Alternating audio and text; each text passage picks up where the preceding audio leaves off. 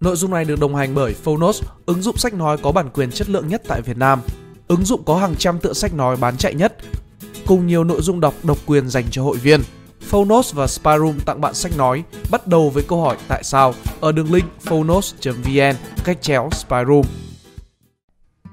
Đây là bài viết một từ khóa giúp xây dựng tính kỷ luật của bạn của tác giả Mystic Cat Lady. Còn mình là Khánh Linh, chúng ta cùng bắt đầu bài viết này nhé.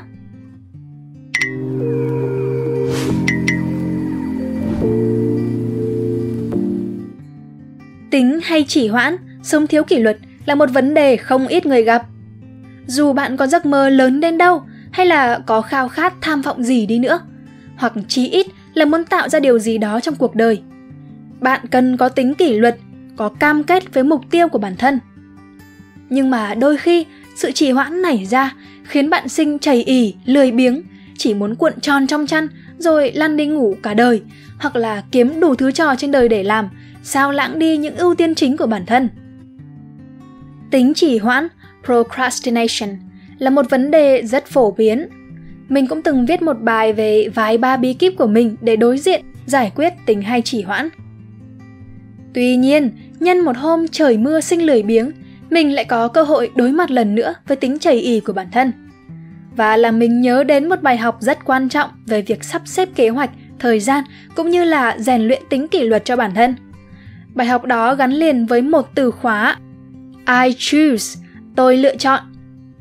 Đây là từ khóa giúp ích mình rất nhiều trong việc xây dựng cuộc sống bản thân theo chiều hướng ngăn nắp, có kỷ cương hơn. Đặc biệt, hiện tại mình đang là một freelancer, làm việc tự do thì mình càng phải có tính kỷ luật mạnh hơn nữa. Vì mình là ông bà chủ của chính mình. Tại sao lại vậy? Một vấn đề mà người mắc tính chây ì lười biếng thường hay gặp là tâm lý nạn nhân dù một cách vô thức. Khi có một công việc hoặc là deadline được giao thì họ đẩy công việc đấy đến gần sát ngày mới nhảy. Bởi họ có suy nghĩ là Tao phải làm công việc này. I have to, tôi phải.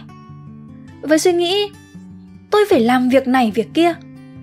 Chúng ta đang tự trao quyền lực, sức mạnh của chúng ta cho một đấng bề trên nào đấy bên ngoài. Có thể là sếp, có thể là khách hàng, có thể là cha mẹ, bạn bè hoặc là ai đó khác.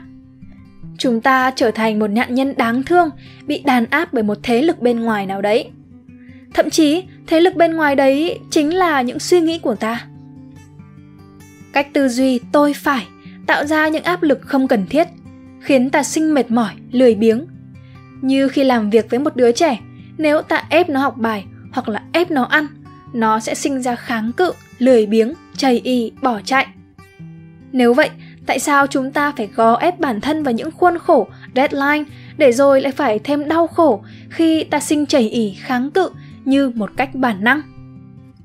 Bằng cách nói tôi chọn Đấy là bạn đang tự trao lại sức mạnh làm chủ cuộc đời mình vào tay bản thân. Sự thực vốn dĩ là vậy. Bạn có toàn quyền sức mạnh trong cuộc sống này để tạo ra một cuộc đời mà bạn khao khát. Không thần Phật nào có thể ép bạn làm những gì mà bạn không chọn làm.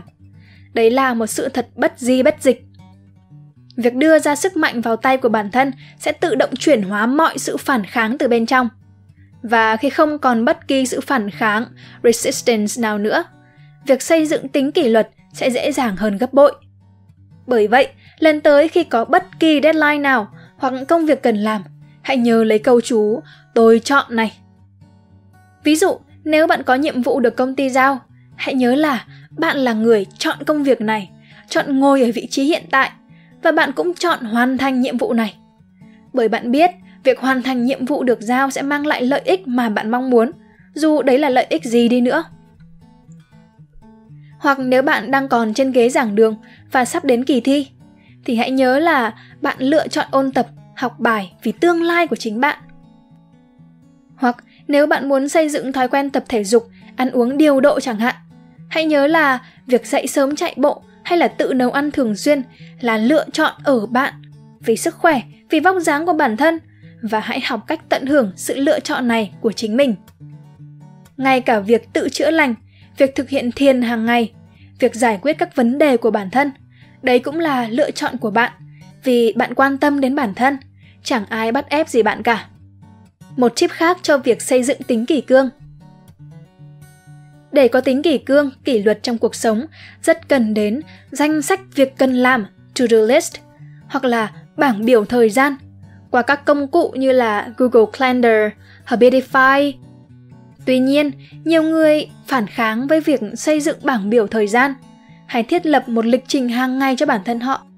Bởi họ coi việc có một lịch trình hàng ngày kìm hãm sự tự do của bản thân họ, như là một cái nhà tù giam cầm họ. Nếu bạn có cách suy nghĩ như vậy, thì hãy thay đổi suy nghĩ theo chiều hướng rằng, lịch trình hàng ngày, bảng biểu thời gian là công cụ giúp bạn thiết lập một ngày mà bạn mong muốn. Chẳng có nhà tù nào cả, tất cả đều là sự lựa chọn của bạn. Và việc có một lịch trình hàng ngày, to-do list cụ thể sẽ giúp bạn sắp xếp cuộc sống tốt hơn và tạo dựng cuộc đời mà bạn khao khát.